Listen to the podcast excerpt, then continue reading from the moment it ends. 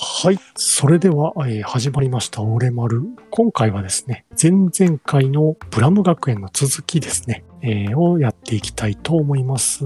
えー、坂瀬プラスさんとダッチャーさんよろしくお願いします。よろしくお願いします。まーす。まあ、今回で終わらなさそうですね。とだけ言っておきましょう。さらさらさら。しゃあないんじゃ。何気ない日々の風景とそれが色あせてゆくことの素晴らしさについて彼は口ずさんだ毎日の言葉も明日の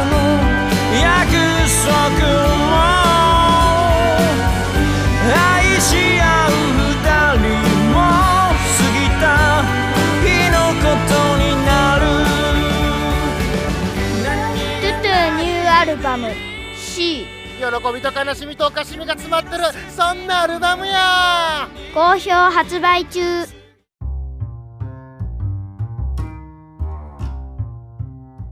ブラム学園の続きということでですね、えー早速始めてまいりましょうかね。えー前回が第4つ目のお話まで終わってるので、今回が5つ目のお話、小包からですね。えー皆様お手元にブラム学園のご用意はよろしいでしょうかはい。はい。ちゃんと iPad を買って準備しております。おお、散財散財。い存在存在さぞいさぞい。いぞ。もっとやれ。もう、できない。そのことにできてたまるか。 ねえ、ということで、この見開きで iPad でこう漫画読むって結構いいですよね、これ。めちゃくちゃいいっすね、これ。そうなんですよ。もうこれをやり出すとね、もう Kindle がはかどるはかどる。はかどりますわ。はーい。やっと僕の気持ちが分かっていただけたようで。わかりましたよ。本当にいいぞ、これは。みんなもう買うんだ。いやいや、そんなことはいいんですよ。そうですね。はい。ブラム学園ソーンの5話目、小包というお話ですね。そうですね。これ、パッと開いたらいきなり赤い小包が。うん。そう。あの、レトロなロケットの絵が飛んでるんですけど。写写真があるんですかこのロケットは。このロケットは写真ですかねあいやーどうでしょうね。ちょもうあくまでもこう後ろはなんか真っ暗なベタで塗られてるんで、で、この次の場面で部屋の前景が映ってますけど、あのロケットっぽいのは映ってないので、 本当だ。あこのロケットで届けられたということですかね。こういうこともうね、びっくりするぐらいベタなロケットですけど。うん。はーい。そしてこのね、ある時に兄宛てで小包が届くんですけども、40年前に家を出たきり消息を絶っているっていう。いいんだけど、中身、なんすか、これ。中身がなんかよくわからない指輪みたいなのもありますね。なんか顔みたいな人形もありますね。うん。うん。うん、まあ、ガラクタですよね、これ。 で送り主を訪ねて、この、まあ、弟なんですかね、この人が。うんおじいちゃんですよね。もうね、40年前にだって家を出たきり消息を絶ってるって言ってますから。相当ですよね。うんで、まあ、相変わらずのこの縦に長い構造物の旅路をちょこっと描きながら、とても遠いこの最下層にあったっていう、この人が着いた先でね、この建物すごく見たことないですかありますね。っていうか見てください、パパパパパパです。ですよね。ただ、受付嬢が、あの、フルフル装備じゃなくて、なんかロボっぽいのがいますね。あ、ね本当だ。ちょっとあの、ジャンクヘッドの主人公みたいな。あー相変わらずこの受付の周りには人が転がってるっていうね。これはもうどっからどう見てもあばら病院ですけど、手作りの4連鉛筆削り器を渡すと看護師が兄の記録を調べてくれたって言って、完全に賄賂ですよね。うん。さらっと書いてますけど、4連鉛筆削り器っていうのがね、どんなのかすごい気になりますよね。多分、一木に4つも削らんのじゃ、まず。多分、あの、ドモチェフスキーの持ってた銃みたいな、こう、穴が4つあるみたいなあやめなのかなっていう。うん。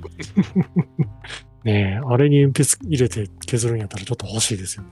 ですね。無駄に削りたいですね。そんな、そんなこと言われたら、あの、なんか、新しいグッズの名前思いついちゃったじゃないですか。おっと、重力子放射線鉛筆削り。重力子放射線4連鉛筆削り機です。負けた。4連。 くそ。4連つければよかった。シャーシャー久しぶりにダチャオに買ったぞ。シャーなんだよ、このやりとり。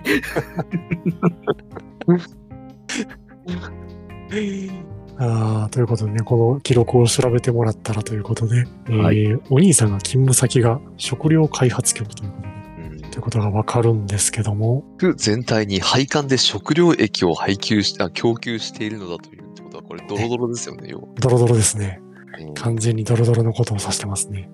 ドロドロか、その、油の養殖が進化した姿みた いな。ああ、なるほど。なるほど。まあ、どの道完全なディストピア感が漂ってますけど、うん。でこのなんと素晴らしいシステムだろうって書いてるこの建物の上、食って書いてます。そうなんですね。食料なんてわかりやすい。ということで、たどり着いたところで探しているということで来たんですけども、見学ですねって言われて、案内された先にお兄さんがいて、ズバッと終わるというね。一応、あの、一つだけ言っときたいのは、この、見学ですねって言ってる人がボーマっぽいっていう。ああ、確かに。確かに。メガネ。いやー人体細胞増殖装置ということで紹介されたのが、実はお兄さんやったということで、この区域全体に配給されていた食料がお兄さんやったということですか ね。っていう感じなんじゃないですかね、多分。なんという、配管から見えてる赤いものがだいぶ生々しいですよね。これねねえ、肉肉しいというか、うんいやー、ここでバッと終わる。なんと、なんともこの後味の 悪い。うん SF 短編らしい SF 短編ですよね、これ。こういうのって。これあの、なんだ、弟がカバンを取り落としてるんですよね、最後の。うんなんですよね。そらびっくりしますよね。これ最後あの、兄はそこにいたって言って書かれてるんですけど、この、どれが兄なんですかねこれ全部ですかこれは、右側にちょっと顔っぽいのありますかね。うん。ね顔っぽいのがあったり、なんか手かそんなものが見えたりするんですけど、明らかにね、巨大化してて、まあ、それをなんかドロドロにして流してるのかなという、あまり想像したくない感じですけどね。そうですね。これはきっとあれじゃないですかね。あの、映画版のアキラの鉄夫状態みたいなああー、ーラストのあれですかね。うん、うん、感じななるんじゃないですかね。ほど。次の日からご飯が食べれなくなりますよね、これ。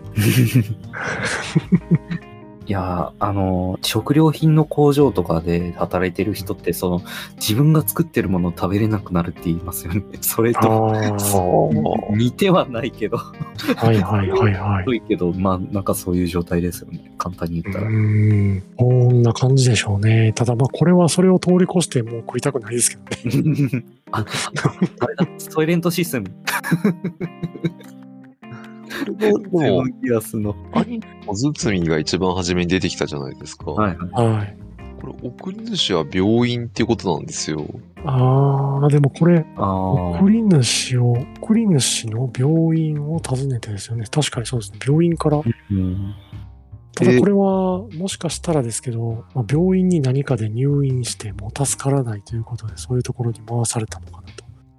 でで、あも、の、勤務先っていうことで食料開発局なんですよね。そうですね。まあそこからその、まあ、あくまで想像ですけど、はいまあ何かの病気とかで病院にまずお兄さんが行きましたと。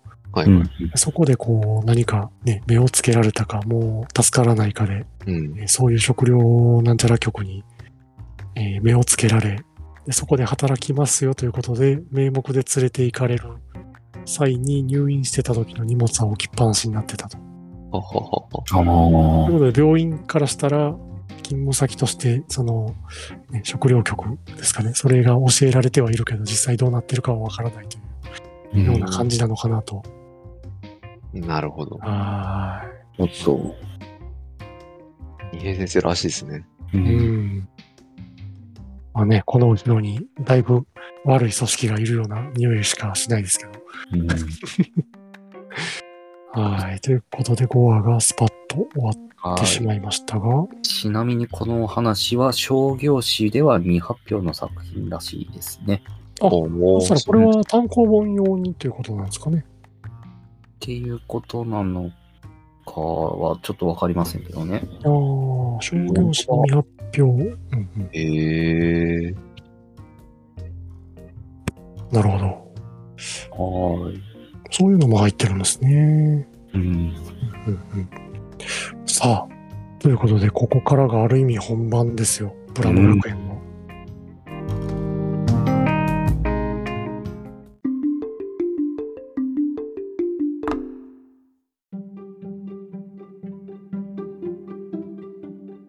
はいえー、6つ目のお話、ネットスフィアエンジニア。 2005年別冊モーニング4号掲載。これは、先に言っときますと、ブラムの後の世界ですよね、これ。うん。これは非常にあの貴重な、もうブラムの後の世界を書いたものとしたら、これともう一つぐらいですかね。うんうんうん、になるので、大変貴重なお話ではあるんですけど、おそらく今日はこれで終わってしまうんじゃないかなっていうぐらい喋り ます。あのぜひ、ダーチャーさんにあの冒頭をお願いしたいんですけど。そうですね。ああそれじゃあいきますよ。メガストラクチャーによって区切られた階層が無数に集結し、都市を構成している。千年前、見えざる主が都市から去り、都市の番人も姿を現さなくなった。そして、超構造体、メガストラクチャーに刻まれた都市の知識も消えた。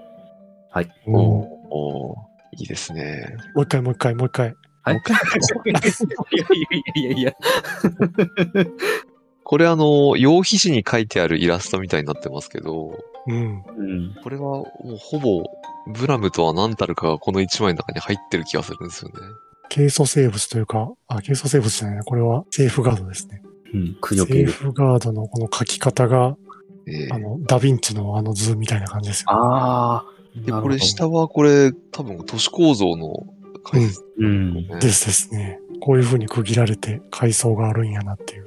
うんうんしかもこの一番右下のやつ見てください。はいは真ん中に穴開いてません。い。えうんおー右下のあの半分だけ見えてる構造物、階層のところに、真ん中に黒く丸い穴が。本当だこれは、奴が通った後じゃないでやすつか。が通った後 ですかもうねあその左上、なんか人工対応ありますよ。ね、太陽そうありそうますそうそうそう。けど、下には雲があるみたいな。うん意外となんかね、あの、自然現象的なものってブラムではほとんど書かれてなかったですけど、うん。こうやって見ると割とそういう階層もあったのかなっていう想像がね、うん膨らんできますよね。そうですね。このページだけで一回分喋れそうやな、これ。いやー、でもやっぱり次のページめくっちゃうと、あーこれぞ、人間先生ですね。これぞ、うんそうですね。まあ、でもやっぱこういうのを見ると、二平先生の作品は、やっぱやめられないですよね、この構造物。そうですね。あと、この間、あの、キヨさんだったかなが言ってた、あのうん、なんか、よくわからない粒子を散らしたいみたいなこと言ってて、おっしゃってましたね。そうそうでこれ、これ、よくわからない粒子ですよね、これがね。ああ、確かにこれが散ってたらかっこいいでしょうね。そうですね。めっちゃくしゃみ出そうですけど。あーくしゃみどころか、あの、姫様、マスクをっていう状態なんじゃない ですか。少し肺に入ったって。あ、すまん。行こう行こう。次は。ということで、またこれめくったらめくったでね、いろいろまた突っ込みたいんですけど、まさかの崎島さんですよ。本当だ名前。が本当だ。そう、崎島さんなんですよ。まあ、ちょっと面影ある気がする。まあ、あの頃から何十年が経った崎島さんみたいな感じですね。うん。えー、まあ、関係ないと思いますけどね。 いや、奉仕戦で出た先がブラム世界だったっていうこと。マジか。いやいやいやいやいや。えー生まれつき千里眼の能力を持つって書いてるんで、まあまあ違う崎島さんやと思いますけうん崎島さんですね。別世界 腕をもぎらない崎島さんですね。ど、でもなんか腕もげれそうな気がしますよね。この崎島さんもだいぶ強そうですよ。なんか達人の匂いが。そうそうそう。でも、達人もあっという間におじいちゃんですからね。いやー別の人がこれ。肘風さんです。肘風さんもなんか、ね、延命措置を受けててずっと背が伸び続けてるってことで結構でかいですよ。群落で唯一の通信端末インプラントを持つ人だって、これネット端末遺伝子でいいんですか出だしで書いてあるように、あの、千年前に見えざる主が都市から去りって書いてあるんで、う。うんん。おそらくあの、ネットに接続できてから千年後の世界じゃないかなとはいはい。うん。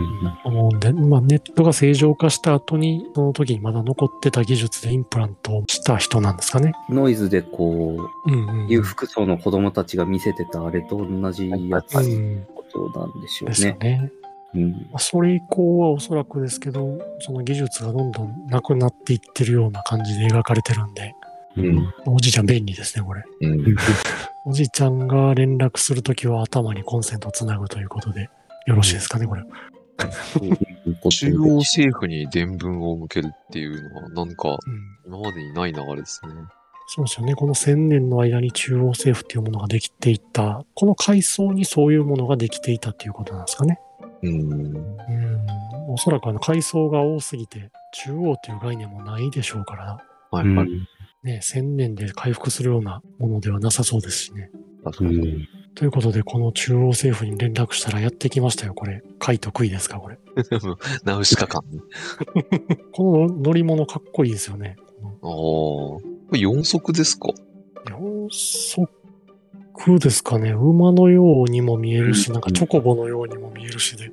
ブラムの最後の方に出てきた建設者っぽくなあいあ、ああ、はいはいはい。あ思いのまし、たね。一番最後の方に出てきた竜みたいなやつですかそうね。そうそう、ドラゴン型の。うんうんうん。確かに確かに。あれがモデルになってるのかな。この乗ってきた人たちも、えー電気漁師みたいな装備をしてますよね。完全に電気漁師ですよね。こあれれですかね、駆除系が現れたということで書いてあるんですかね。駆除系が現れたということで言ってるんですけども、ここから先で増刊島を見つけるんですね。うん増刊島が。一応でも建設者、あ、ちょっと待ってください。これ増刊島の前に建設者とあの、妖精がいますよ。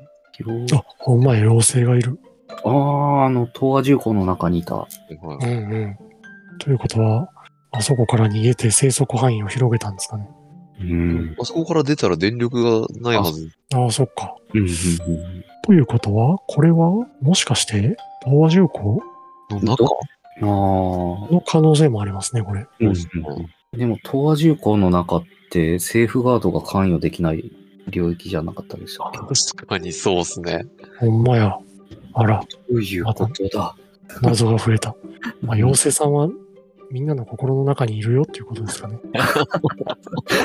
まあまあまあまあ、そういうことにしておきましょう、とりあえず。うまいことまとめた。この駒しかいないですからね、妖精さん。そうですね。んまあまあまあ、そういうことにしておきましょう。はい。ということで、増刊島、またこの1000年経ってまだ生きてる増刊島があったということで、うん。出てきますけど、相変わらずあれですよ、ブブブブブって言ってますよ。うん、言ってます。またデザインがかっこいいんだな、これ。そあうなんですよね。ちょっと先が斜めになっててね。ーうんということで、この集落を襲った駆除系がこの増刊島から生み出されたんじゃないかということで、ね、この増刊島で駆除系を出せ、できれば生き捕りにしたいとか、むちゃくちゃなことを言い出すんですけど。くちゃなこと言って ますもん。いやこれはもう死亡フラグだや めろ。やっぱ千年も経つと、こういうふうに忘れられていくっていうことなんですかね。あんだけ恐れられていた増刊党が。確かな証拠がなければ、オートに帰れんって、オートがあるってことですね。うん、ということですよね。中央政府っていうぐらいですから、うんね、それなりに技術のある、なんでしょうね、カイトのような、もうちょっとマシな党ができたんですかね。ということで、この端々にね、こう、いろんな用語が使われてるんですけど、電光であったり、この明快から何が出現しようかって、明快とか使われてたりとかそうそうそう。あのー、増刊島であったり駆除系の話がなんか神話みたいになってるんですかね、この千年も経つと。ああ、なるほど。うんちょっとファンタジーの匂いがしますよね。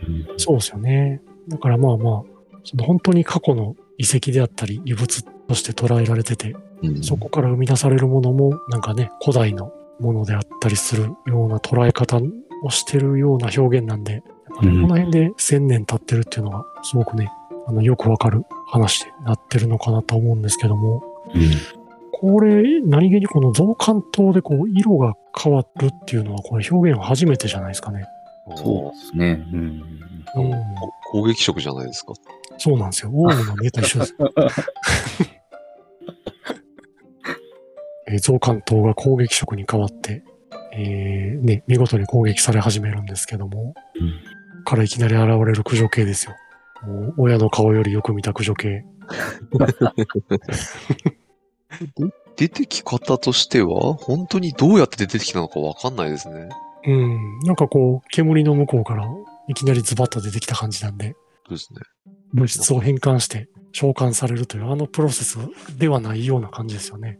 まあ、してるみたいな感じじゃないですね。うんということで、この辺の周りにもしかしたら、先に召喚されていたやつなのかもしれないあですあけど。あうあ。ー。んで、このね、あの、兵隊が持ってるやつはやっぱり電気漁師のあの銃なんですよね。ですね。あの長い針で。この何体か倒すんですけども、増刊刀が動き出してやってきましたよ、このフィーバータ イム。もう作編に入りました、これ。いや、この絶望感ですよね。ねえ、これだって、増刊島の周りのものを勝手に作り変えて、ね、セーフガードを作り出せるっていう感じの設定やったと思うんで、うん。うーん、これはもう絶望しかないですよね。ここまで来たら。 ということで、一人村の方に、ね、息も絶え絶えで帰ってくるんですけども、えーこの女性が兵士やったんですかね、これが。うん。うんう。んパッと見完全に人間ですよね。うん。この群落というか集落の人間も、まあ、ほぼほぼ人間なんで、ブラム世界にいたような体であったり、うん。あななんかこう、ちょっとずつ変わってきてる人間たちがいっぱいいたじゃないですか。あ。はいはああいうのではなく、もう本当に人間なんですよね。い。うん。ただこう、人種がだいぶ違う感じがしますね。うん。ああ、うんうんうんうん。電気漁師の方は西洋系なんですけど、うん。群落にいる人たちはだいぶエイジアの匂いがしますね。ああ、確かになんか三角の帽子もかぶってますしね。うん。うん。あのーだから、ブラムの本編中に出てきた、その電気漁師たちの人種っていう感じですよね。うんうんうんうん確かうん、ズルと確か、デゾーとか、うんうんうん。おやっさんとか。ということで、この倒れた兵士が目覚めて外に出ると、やってきました。名前も名乗らないこの人。ネットスフィアエンジニア。スフィアエンジニアなんですけど、この人が出た時にこう、なんだあんたって言ってる人たちがいるじゃないですか。はいはい。この人たちの髪型にご注目ください。これもう卑弥呼様じゃないですか。まあまあまあまあ、確かでも実は私この髪型に、はい。ズルの匂いを感じるんですよね。ああ、ほうはあはあはあ。なんか、そっちの系譜なのかなって勝手に想像したりしました。に。ううーん。まあ顔も結構平たいですしね。うん。駆除系が出たという通信を聞いてきたということで、現れるこの男なんですけども、また後ほど出てくるんですけど、解体跡を名乗ってるんですけども、うんうん。こうなんかお頭に思いっきりこう傷があるじゃないですか。はい。あの、統治局のマークの、このそうですね、ね。端っこですよね、これ。多分、だから、デコ丸出しにしたら統治局のマークになるんじゃないかなと。ですよね。で、こう丸出しになってるシーンがないので何とも言えないんですけど。いや、でもこの、えっ、と、何ページになるんだ。中央政府、この階層にはそんなものがあるのかって言ってるこのコマのところ、若干その分け目の間に見えるんですよね、反対側が。ああ、本当や。ちょっと線が入ってますね。うん。だから、投資局マークだと思うんですけどうーね。ん。まさかの統治局マークがここで登場なんですけど。うん。鬼平先生キャラにしては随分喋りますよね、この人。ああ、確かそうですね。俺が今から増刊島を解体してくる。しばらくは誰もここから出ないようにしてくれ。随分丁寧な。に。そうですね。これがキリやったらもうね、うーん何にも喋らないですよね。 そうですね。ネット端末遺伝子を持った人間はいるかって聞いて。終わりですね。はい、終わりですね。そのまま素通りする感じです。ということで、この人と、さっきのね、あの、兵隊さんが一緒に、えー、増刊島の方に行くことにはなるんですけども、うんここの会話がちょっと面白くて、この階層一帯は中央政府の領区だ。勝手な真似は許さんに対して、中央政府、この階層にはそんなものがあるのかっていう、この、やりとり、うんうんこの、噛み合ってなさというか、うん。上上位階層の人なんだねっていう感じの。うん。しかもこの、そんなものがあるのかって言ってる時の顔がね、ちょっとまた不敵な感じで、舐めてますね、この顔。ねえ。えー次の次のページかなでも書いてますけど、他の階層から人がやってくるなど信じられないことだったっていうふうに書かれてるので、やはいはい。っぱり相変わらず、なんですかね、超構造体の壁は破られずに、うん。階層の中で完結した世界が続いてるっていうことなんでしょうね、これ。うん。で、それを行き来してるこのネットスピアエンジニアうんということが少しわかる話じゃないかなというようなとこなんですけども、えーこの人がやってきました増刊島ですけど、これ増刊島にやってきてもセーフガードが反応しないんですよね、この人に。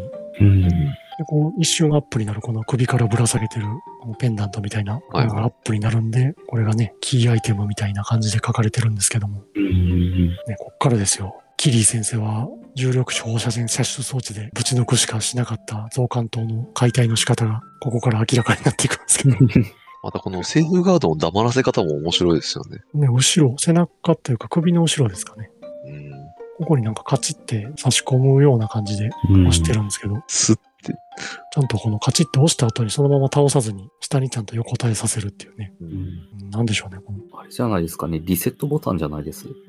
ああ、なる ほど。あのリセット細い穴、細い穴のところにこう針金通すやつですね。マジか。そう。あの、爪楊枝とかでよく。はい、おそうはああ、い。なんだろう、増刊塔の解体の仕方もちょっとその匂いがするんですよね。確かに。大きさからしたらすごく狭い、うんなんかボタンみたいなところを触りますよね。そうそうそううんうんうん、そうか。これ増刊とはチョビッツやったっていうことですかね。電源スイッチ言うな。とい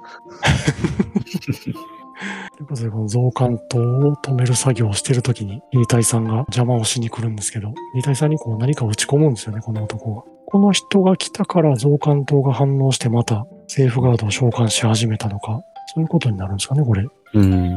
使ってしまったって言ってますもんね。うん。エンジニアが持ってたネックレスをね、兵隊さんにかけて、えーここから戦闘開始なんですけど、この銃はなんかこう、増一の銃みたいな感じですうよね。ん。団体加速装置な感じがしますようね。ん。ドンバギンですよ。バギンですよ。で、こう倒していくと、増刊灯がちょっと起こり始めて、より大きいものをね、なんか召喚し始めようとしますよね。うでん。こう最終的に、こう解体するときに、こう、上のカバーみたいなのが外れていってましたけど、はいはい。最後蹴り落とすという。まあ、全部こう、本来だったら外れるところうんが、外れきらなかったところを蹴っ飛ばしたんでしょうね。ああ、うんこの外れるときに、こう、なんか血みたいなやつが出てませんこれ。出てます出ね。てますね。なんかこの辺もすごい意味深ですよね。うん。外れた先が、まあ、血みどろのところにまたボタンがあって、うん。それを押してやっと、えー攻撃色が収まるんですよね、これ。うん。でこれ攻撃色収まるんですけど、この青色になったところで、こう、増刊との右側に召喚されかけのどでかいのがいるじゃないですか。あはいあ、はいはい。このサイズってあんまなかったなと思ってですね、ブラムの時。うんうんうん。ブラムの時のこのサイズって言ったら、大脳王とか、うん、うんはああいいう建設者ですよね、ある意味。そうですね。うん。このサイズでセーフガードを召喚するんやっていうのがちょっとびっくりしたんですけど。うん。結構この、しょちょっとページ戻りますけど、召喚され途中の時点でもう目がなんかいっぱいくっついてたりとか、うんうんうん。なんかこう、上位セーフガードともまた何か違うああ、うんうん、う冒ん。頭っぷりを感じますよね。ねえ。なんか千年経って、ちょっと変質してたのか、何なのかわからないですけど、ねえここに来て、巨大なやつが召喚されかけてましたけど。で、この次に出てくるのがこの召喚された巨大なやつですよね。うう。ん。ねう。んうっかりこのネックレスを取った兵隊さんに襲いかかるんですけども、ここからは、あれですよね、もうほんまに増一の打ち方ですよね。どんどんどんパキンパキンパキンです。とかかかかかかって。この連射の仕方はあの、ドモチフスキーにも通じるものがありますけど、あああ、そうか、ドモもそうですね。あドモの銃でもあるんか。うんまあでもね、射出口が1個だから、いやー、かっこいいですよね。何発撃つんやっていうぐらい撃ってますけど。でもあくまでも、この重力照射線射出装置ではないんですよね、これ。う。うんんうん、うーんですけど。うん、これだけ巨大な相手だったら、禁圧解除とかしてそうですもんね。重力照射線射出装置だったら。うーん、そうなんですよね。大脳を撃つときなんかはね、禁圧解除して重力照射線射出装置を撃ってましたから。 有力者放射線射出装置じゃなかったとしても、セーフガードの声がガガガガガガガ違うところで簡単。そこで噛むんかいですね。セーフガードの外角に穴は開い開けられるんですね、この銃。いや、そうですよね。すごく綺麗に大穴を開けてますよね。うん。まあまあ、あのーさっきもね、電気量子の銃みたいなやつで、あのー、セーフガードの外角を貫いたりしてたんで、うんうん、そういったものを使っているのかなとは思うんですけども、うん。ね、ここで、えーなんとか駆除系も倒されて、増艦島も沈められたということで、終わるんですけども、最後ね、こう数年後、中央政府の人たちがメメガストラクチャーに出入り口らしきものを発見したという噂が流れたが、どうしても開ける方法が見つからないのだといううん。書いてあるんですよね。これ、うん。まあ、おそらくですけど、なんか霧は有力者放射線殺傷装置で穴をぶち開けて、こういろんな階層をうろうろしてたじゃないですか。はい。統治局マークの人は、ちゃんと裏口みたいなバックドア的なドアがちゃんとあって、そこを通ってうろうろしてたっていうことなんですかね、これ。う。うんん実はこの最後の扉なん、その蓋なんですけど、うんうんこれ、プセルとあのあブロンと戦った穴なんですよね。あ。うん。あそれちょっと思いましたね、あの。あ。はいはいはい。そっか。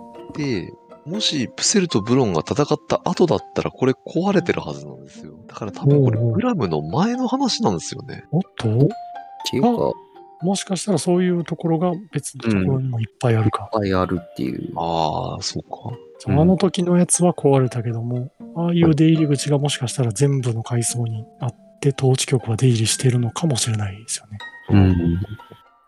ああ、そっかそっか。そういえばこんなとこでしたね。これは、あれですよ。ブロンが潰されるや、あれですよね。うん、あれですね。おーっていう。ブロン最大の見せ場ですけど、ここで終わるんですけども、まあこれあくまでももう元の世界には戻らないっていうことですよね。うんグラム世界であんだけ階層が増えて、うんで、今もこの超構造体で区切られた中の世界で一つ完結してるうん。ものがいっぱい連なってる。うんうん。で、その中を、統治局マークの人が、まあ、うろうろしながら過去の遺物を沈めて回ってるというような感じなんですかね。このお話的には。うん。まあ、統治局、まあ、この書かれ方を見る限りはこう統治局っていうもの自体がもう忘れられてるような感じですよね。うん。うん。そうですね。うん満開でも読めますねこれ。まあでもその、世界が正正常に戻ったというか、ネットスフィアが正常に戻ったっていうことで、統治局がその、ある程度のそ、なんて言ったらいいですかね、現実世界に関わる力を取り戻したっていうことにはなってますよね。うんそうですよね。。規定現実って言ったらいいのか。うんまあもともとのその統治局の役割としてね人間を守るっていううん。ことがあったと思うんでそういう意味ではねこういうふうに代理構成体みたいにあの派遣してるんですかねこれ。うん。うんまあ、こいつも代理構成体っていうことになるんですかね。そうですね。うん、やっと思います。もう明らかに人間ではなさそうな強さですしね。うん。このペンダント便利ですね、でも。そうですね。これをつけてると見えないんですかね、もしかしたら。うん。本当に魔物よけのお守りですよね。うん。ファンタジーアイテムですね。うあん。劇場版のブラムのキリーがつけてた、なんか、うんはいはいはいはい。あの、点滅するなんかこう LED がついてるような、あれもなんかそういう効果はなかったでしたっけなんでしたっけなんか、あれですよね。持ってけってやつですよね、最後。。そうそう。ありましたね。しまった、今。コミックの方で、紙の本の方で読んでたので、最後のそれが出てくうる。 ん。ああ、まだ、あれか、ネットフリックスに入って見なあかんかな、ブラム。うん。チラチラ、チラチラ。圧が強い。クリペイだ2000円だ、スネーク。さあ、次行きましょう。スルーされた。もう送るからね、もはう。はい。ということで、ここでネットスフィアエンジニアが終わっ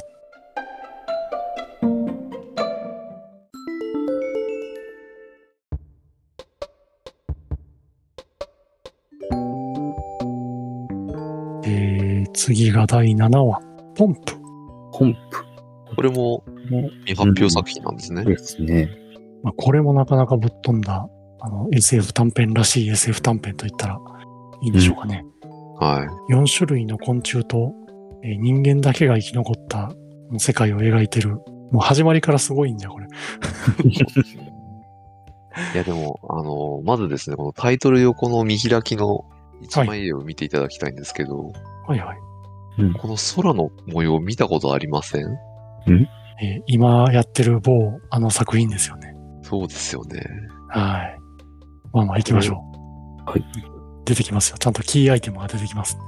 あ、本当ですかはい。ちゃんと出てくるんですよ。はい。ということで、もう人間もね、あの、変容し続けて、いつの間にかちっちゃい5ミリぐらいの子供を100から150人産むような人間になってるんですよね、これ。ちょっと具体的な描写は避けましょうかね。そうですでね。すね。一番近いのは、あの深海魚みたいな感じですかね。アンコウとかですよね。アンコウとか、うん、そういう感じですね。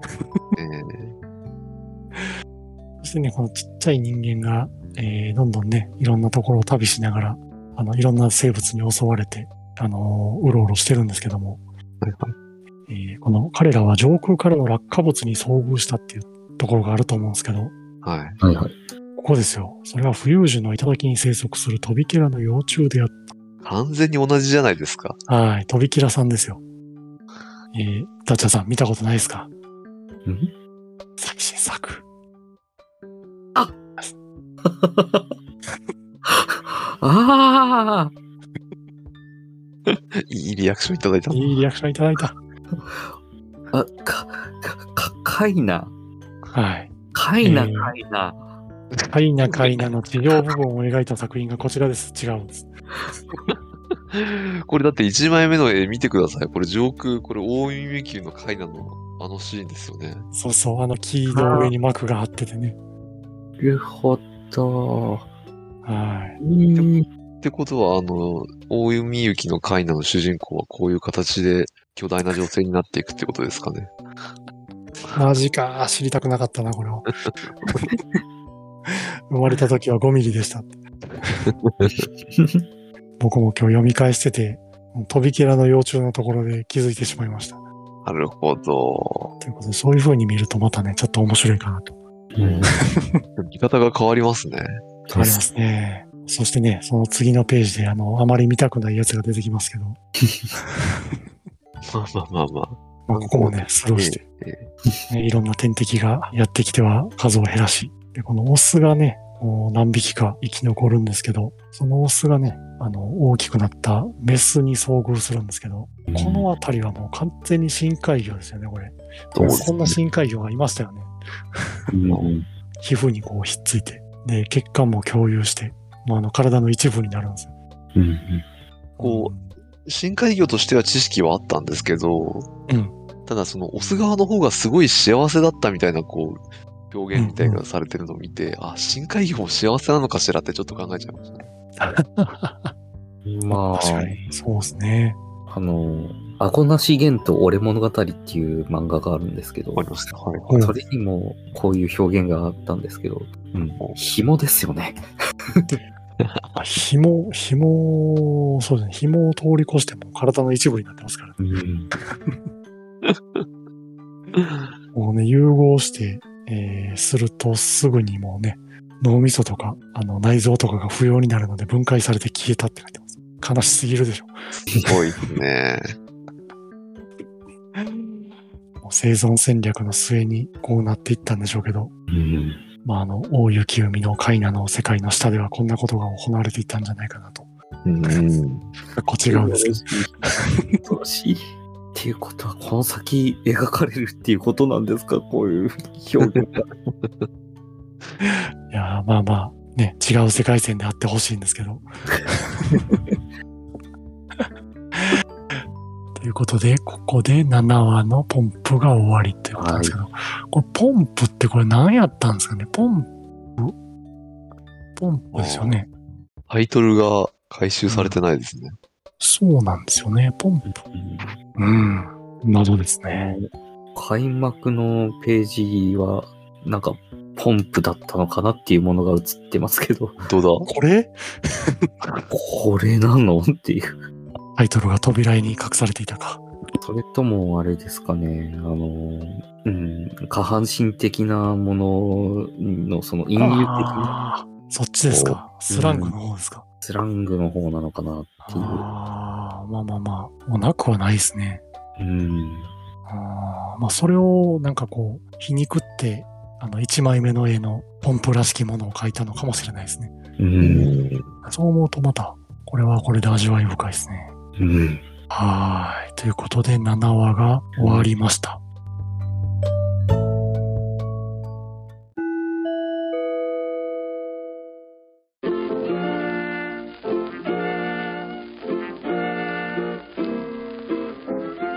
えーちょっとまだ途中なんですけれども、嬉しい、えー感想のお便りをいただいてますよ。えい。イエイということでね、ちょっとね、あの、一つ感想をいただいてますので、ご紹介させていただきたいと思います。はい。 K さんですね。アルファベットの K さん。ありがとうございます。ありがありとがうとうごござざいまいます。す。突然の DM 失礼いたします。いつも俺丸拝聴させていただいております。プラム学園を取り上げていただいて非常に嬉しかったので DM を送らせていただきました。以前からブラム学園単品でトークしていただけないかなと、リクエストしようかなと悩んでいたので、今回のトークは飛び上がるほど嬉しかったです。普段は作業のお供に拝聴させていただいているのですが、今回は作業どころではなくなってしまい、一緒にページをめくりながら拝聴しておりました。リスナーさんで同じことをされている方がいらっしゃいましたが、じっくり読めますし、何よりすごく楽しいですね。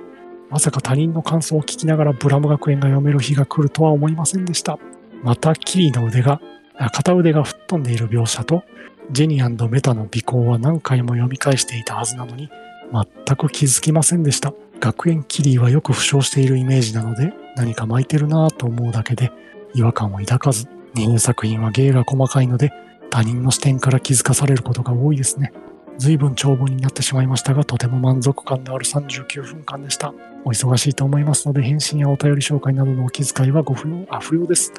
後編と今後の俺丸を楽しみにしております。ということでいただいております。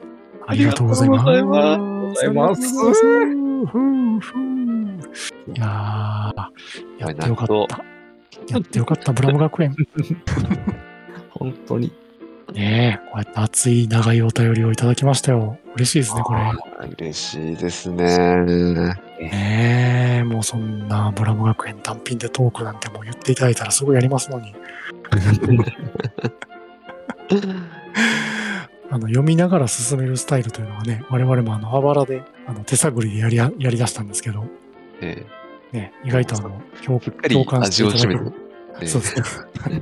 ですね。手抜きではないよ、手抜きでは。共感していただける方も結構いらっしゃるということで、我々からしてもね、あのレジュメを用意しなくていいという、 ね、こんな話楽なんですよ。言っちゃダメ、言っちゃダメ、そこ。でも確かにね、読みながら話してると、その場で気づくことって結構いっぱいあるんですよねいや、。本当に。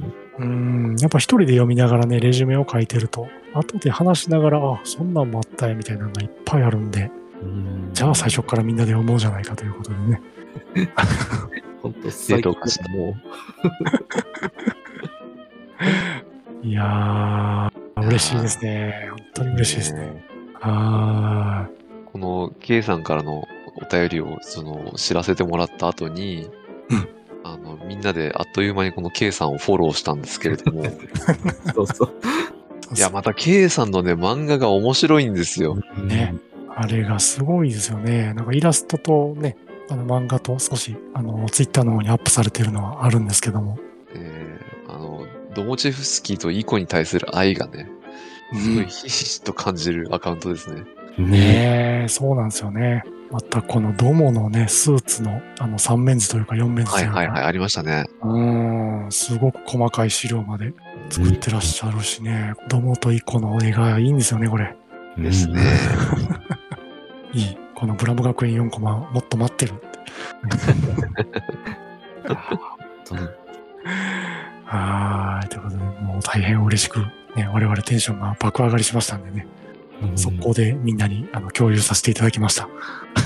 はい。いやー、嬉しい。このままね、あの、テンションが上がった状態で、またプラム学園、次で終わるかなと思ってたら、えー案の定今回で終わらないので、 え3回で終わるといいなですね。そうですね。読みながら進めるとね、あのいろいろ気づくのはいいんですけど、話が長くなるっていうね、まあまあ、しょうがないですね。しょうがない。しょうがしょうがなないいということで、正当化しておきます。はい。はい、お便りありがとうございます。今後とあもありりがが聞いてとうございました。はーい。うんあの、感想のハッシュタグであったり、えー DM であったりはね、あの、いつでもお待ちしておりますので、うんえーどしどし、あの、送っていただけると我々大変励みになりますので、よろしくお願いいたします。はい、よろしくお願いします。お願いします。